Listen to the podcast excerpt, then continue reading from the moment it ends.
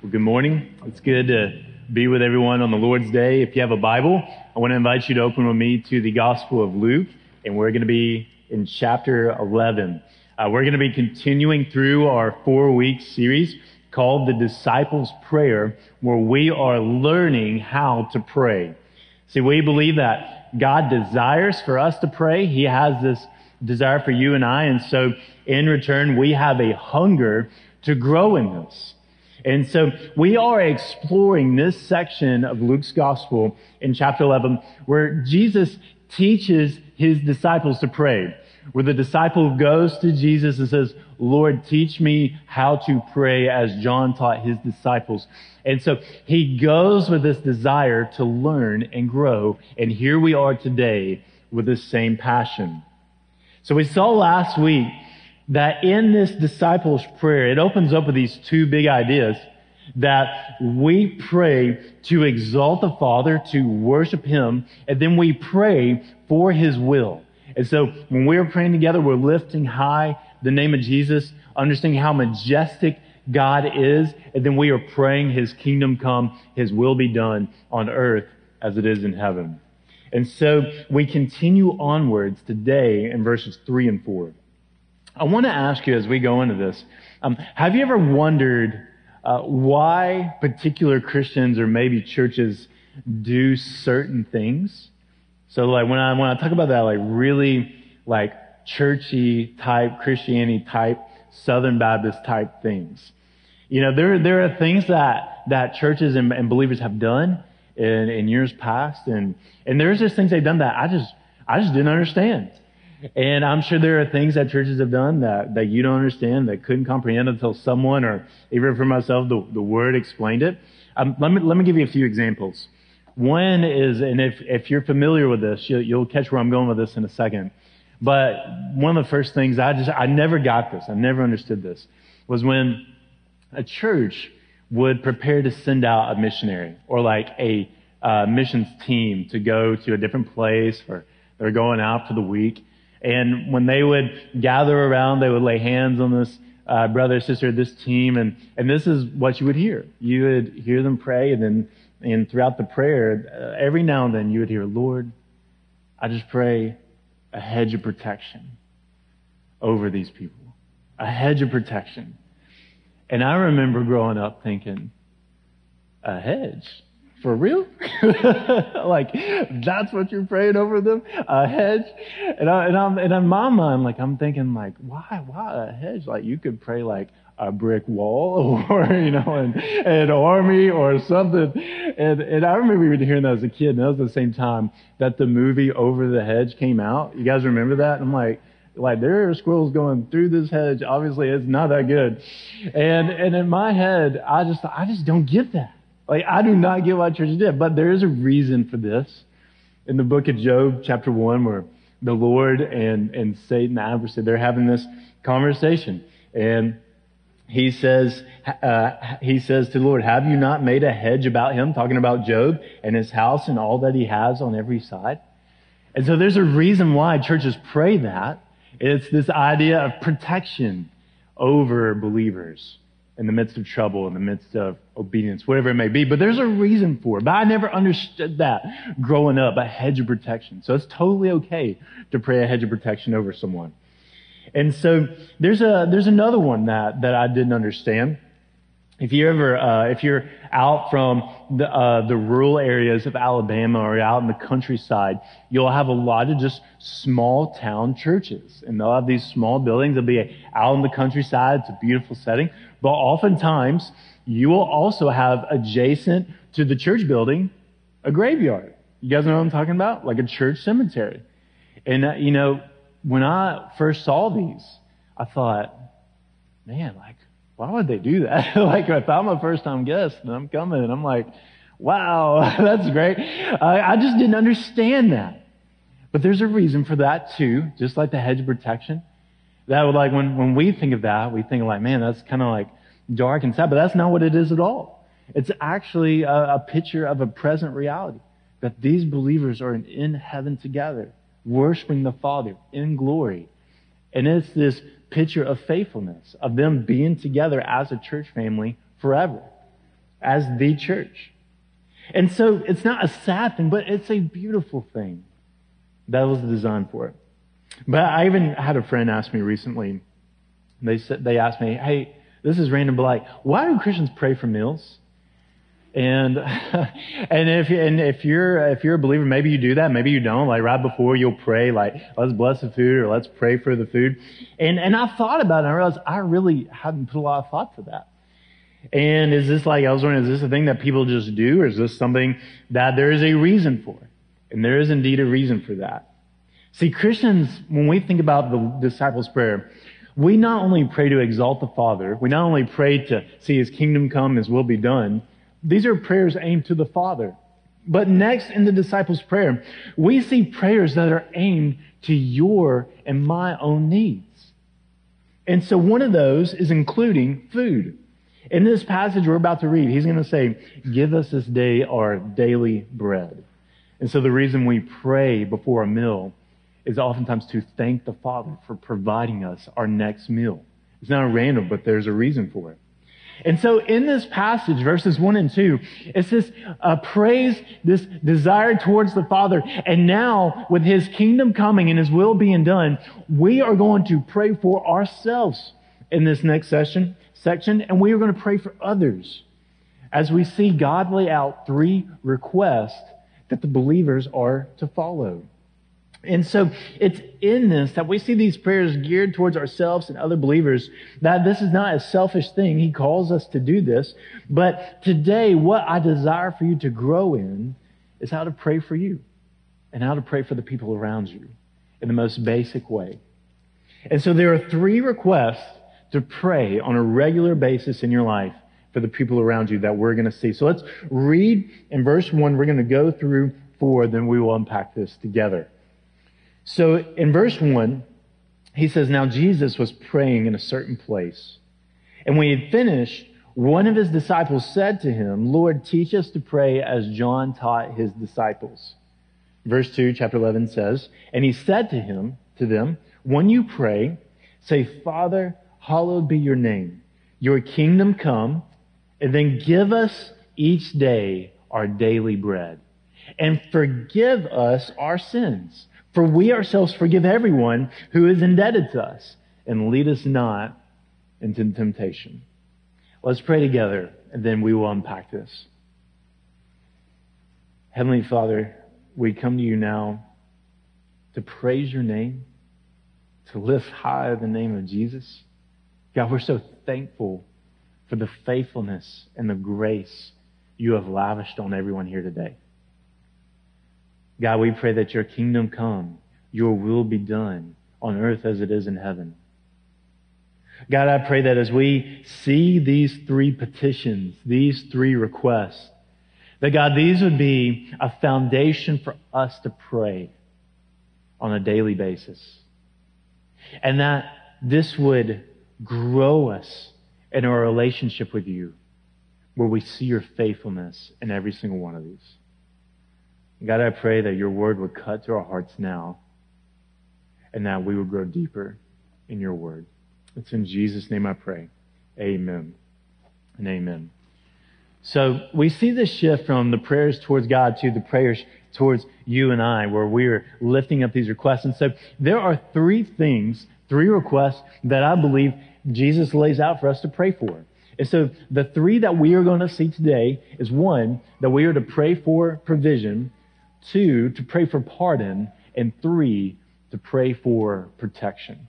We're going to pray for provision, we're going to pray for pardon, and then we're going to pray for protection. So let's start with this first one where we are going to pray for provision. You'll notice in verse 3, he says, Give us each day our daily bread. And so you got to understand something here that there is no prayer too big and there is no prayer too small for the Father. He is saying to pray for your daily needs. See, you have bread, this picture of food, this daily necessity to survive. And it teaches us something here that we must not forget where your provision comes from. It comes from God. Because let's be real for a second here. There is, in this life, we do not think about this too often, at least not in America, But we typically don't think about praying in hopes that we will receive our next meal, right? Like we, we, we typically, we feel like we have that covered. We got that. We're good. We don't worry about water or food. It's something we can handle on our own. But hear me out. You and I are more dependent on God than you and I know. That God is the one who has created us from dust. He is the one that strengthens our muscles, our bones. He is the one that gives us that oxygen to breathe. In reality, everything we do in this life is dependent on God. Everything we do.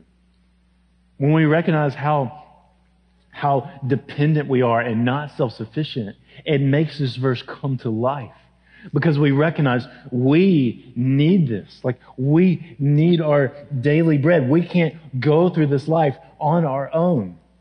See, God is faithful to provide for your and my needs. He does this. And, and notice something here when he says daily bread. He is, and I, and I specifically say like this, he says to pray for your needs, not your wants. So I hate to burst your bubble. But I don't believe that if you come to the Father and say, Lord, in Jesus' name, I need an F-150. 2021, please. now that would be cool. Don't get me wrong. That would be awesome. But I don't believe he would do that. At least I don't think generally he would. I'm not saying he, could, he couldn't, but generally he would not. And that's not because you don't have enough faith or you didn't tithe enough. That's not why. It's because he provides our needs, not the extras. One theologian said it really well about this passage. He says, you are instructed to pray for bread, not dessert. And that makes so much sense. That, brother sister, if you truly have a need, you can give it to the Lord. And He is faithful to answer it. I think the rest of Scripture, especially in the Gospels, prove this. Where, if you don't care, turn to Matthew 6 real quick. And I just want, I just want to prove it to you. Matthew 6, in verse 25, where Jesus on the Sermon on the Mount validates this. He says in verse 25 of chapter 6 in the Gospel of Matthew, Therefore I tell you, do not be anxious about your life. That is water to a weary soul right there. What you will eat or what you will drink, nor about your body, what you will put on, is life not, is not life more than food and the body more than clothing? Look at the birds of the air. They neither sow nor reap nor gather into barns, and yet your heavenly Father knows you need them. God knows your deepest needs. He says, Are you not of more value than they? Verse 27 And which of you, by being anxious, can add a single hour to his span of life? And why are you anxious about clothing? Consider the lilies of the field, how they grow. They neither toil or spin. He continues on. He says, Yeah, I tell you, even Solomon in all of his glory was not arrayed like one of these. But if God so clothes the grass of the field, which today is alive and tomorrow is thrown into the oven, will he not much more clothe you, O you of little faith? Therefore, do not be anxious.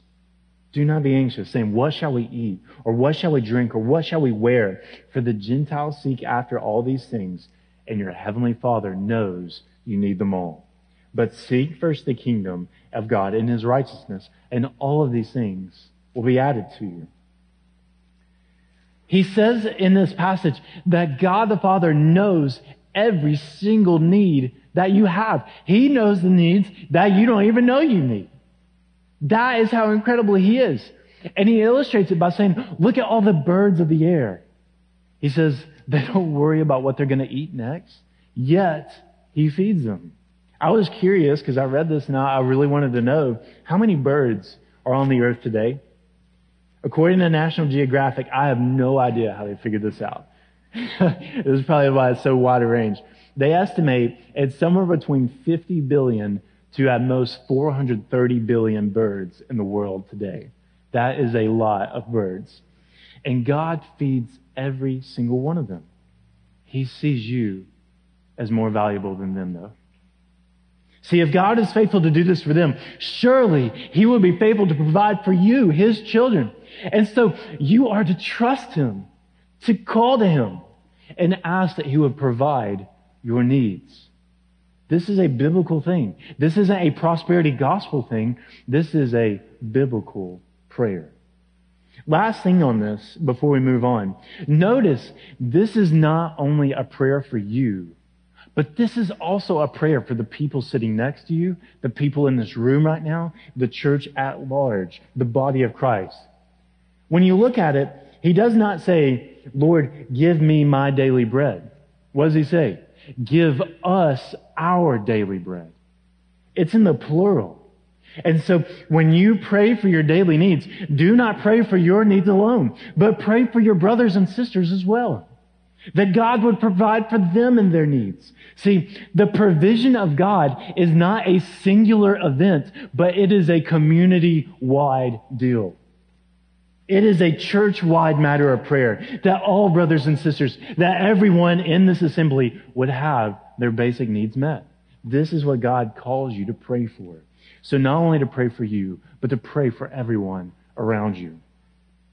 We are to pray not only for provision, but we are also to pray for number two, pardon. We're to pray to be pardoned from our sins. He says in verse four, forgive us our sins, for we ourselves forgive everyone who is indebted to us. So the idea here is that not only are we going to ask God to provide for our needs, but we're going to ask Him to pardon our sins. In other words, to ask for forgiveness for our sins. And so if you are a Christian, this brings us to a very good question. If you are a Christian, and indeed you have been saved by grace, you have been saved by faith, and you have been forever saved from your sins, why is Jesus asking you to ask for forgiveness? That's a good question. Like if, if God says that nothing is going to separate from his love, that we have been washed white as snow, and that there is no condemnation for those who are in Christ Jesus, why is he asking us to ask for forgiveness? He's telling us to ask for forgiveness. Haven't we been forgiven for all sins? Haven't we been justified and declared righteous by believing in Jesus? Of course. So why are we doing this? If you have a parent and a child Children will do what children will do. And inevitably at some point, and this is everybody here, including myself, when you were growing up, that you would sin against your parents or your guardians. Now, prayerfully, when a child sins against mom and dad, prayerfully, their parents would not turn their back on their kids. It doesn't change the fact that mom and dad still love the children, or their guardians still love their children. Like it's their kid. There's nothing that that child could do against his or her parents or guardians that would force their parents to change their mind on how they felt, no matter how bad it is. That's what we would pray for. Like if my little girl Heidi, if she grew up and she was just a total rebel, and there's a chance, I saw her in the nursery, uh, if she just grew up and was a total rebel and defied everything Lexi and I asked her to do, I would still love her. Nothing would change that. And the reason I would still love her is because she's my kid. But when a kid sins against her parents or uh, her guardians, well, it doesn't mean that they may not be necessarily not loved anymore. It does mean that their relationship can be hindered, right? And isn't that how every all relationships go? That if you sin against somebody else, you do something wrong against someone else, your relationship is not the same as it was before, right? Like if you gossip about someone, you have anger towards someone, you insult someone, on the other side of it, you are not as tight as you were before. And so when it comes to God, yes, we can sin against Him. And as His children, we actually do this all the time, whether we know it or not. It will not remove us from His love. But our communion our witness, our closeness, our relationship to Him is hindered. And so daily, He is asking that you and I would confess and ask for forgiveness. Not so that we could be saved from our sins over and over and over again, but that so our relationship with God would be strong, that it would be close, that we would be growing closer into the image of His Son, Jesus. This is what he lays out here. Interestingly enough, this is exactly why we call this series the disciples' prayer. When we think about this passage, oftentimes it's known as the Lord's Prayer, what, the, what Christ prays to the Father. But when we think about this, when we see this, we, we see this and think, well, this isn't so much what Jesus himself prays. Now, before you stone me, listen. This isn't so much what he prays, but it's what he wants his disciples to pray. Why do I say that? How many times in the New Testament does Jesus pray for forgiveness from his sins? Zero, right? Because he never sinned. He was perfect. He was without sin. He is the one that he doesn't have to ask for forgiveness. He gives forgiveness. And see, this prayer is directed for you and I more than Christ himself. Because Christ isn't asking forgiveness. He's saying this is what you need to do. Which is why we say it's the disciples' prayer. Alongside of this, there's an incredibly important tag to this that you have to understand that this prayer has a contingency. If you look back, he says, Forgive us our sins, for we ourselves forgive everyone who is indebted to us. He says, Forgive us our sin, for we ourselves forgive everyone that is indebted to us. In other words, what he is saying here is if you want to receive forgiveness, you must be willing to forgive others that have wronged you. Listen, there is no forgiveness to be received for the one who is not willing to give it. There's no forgiveness to be received for the one who is not willing to give it. See, what he is saying here is if we are willing to ask for forgiveness, ask to be pardoned for our sins from God, yet we have been sinned against and we are not willing to forgive our brother or sister or whoever it may be, it makes us hypocritical, right? We in our sin are saying, God, forgive me. Forgive us of what we've done. And yet we see our brother and sister and say, but I'm not going to forgive them for what they've done. And God says, when you pray, we forgive, he says, forgive us our sins, for we ourselves forgive everyone who is indebted to you and I. Charles Spurgeon gives a strong warning about this passage. He says, unless you have forgiven others, you have just read your own death warrant when you repeat the Lord's Prayer. He says that you're reading your own death sentence because God does not forgive those who are not willing to forgive. It's a serious deal. John Wesley, a pastor and revivalist in the 1700s, he had a conversation with the British General Oglethorpe. And Oglethorpe, he had this reputation, this general, of being prideful and bashful and unapproachable. And there was a specific moment where John Wesley and the general were in the same place and they began to have a conversation. It was very heated, very unpleasant. And it was somewhere along the lines in this conversation that the general looked at Pastor Wesley and he said to him three words. He said, I never forgive. And John Wesley looked back to him and wisely said, Then I hope, sir, you never sin. See, a true believer is willing to forgive the sins of others no matter what. And so if we don't display that willingness, we are missing a deep conviction of God's character and His will for us.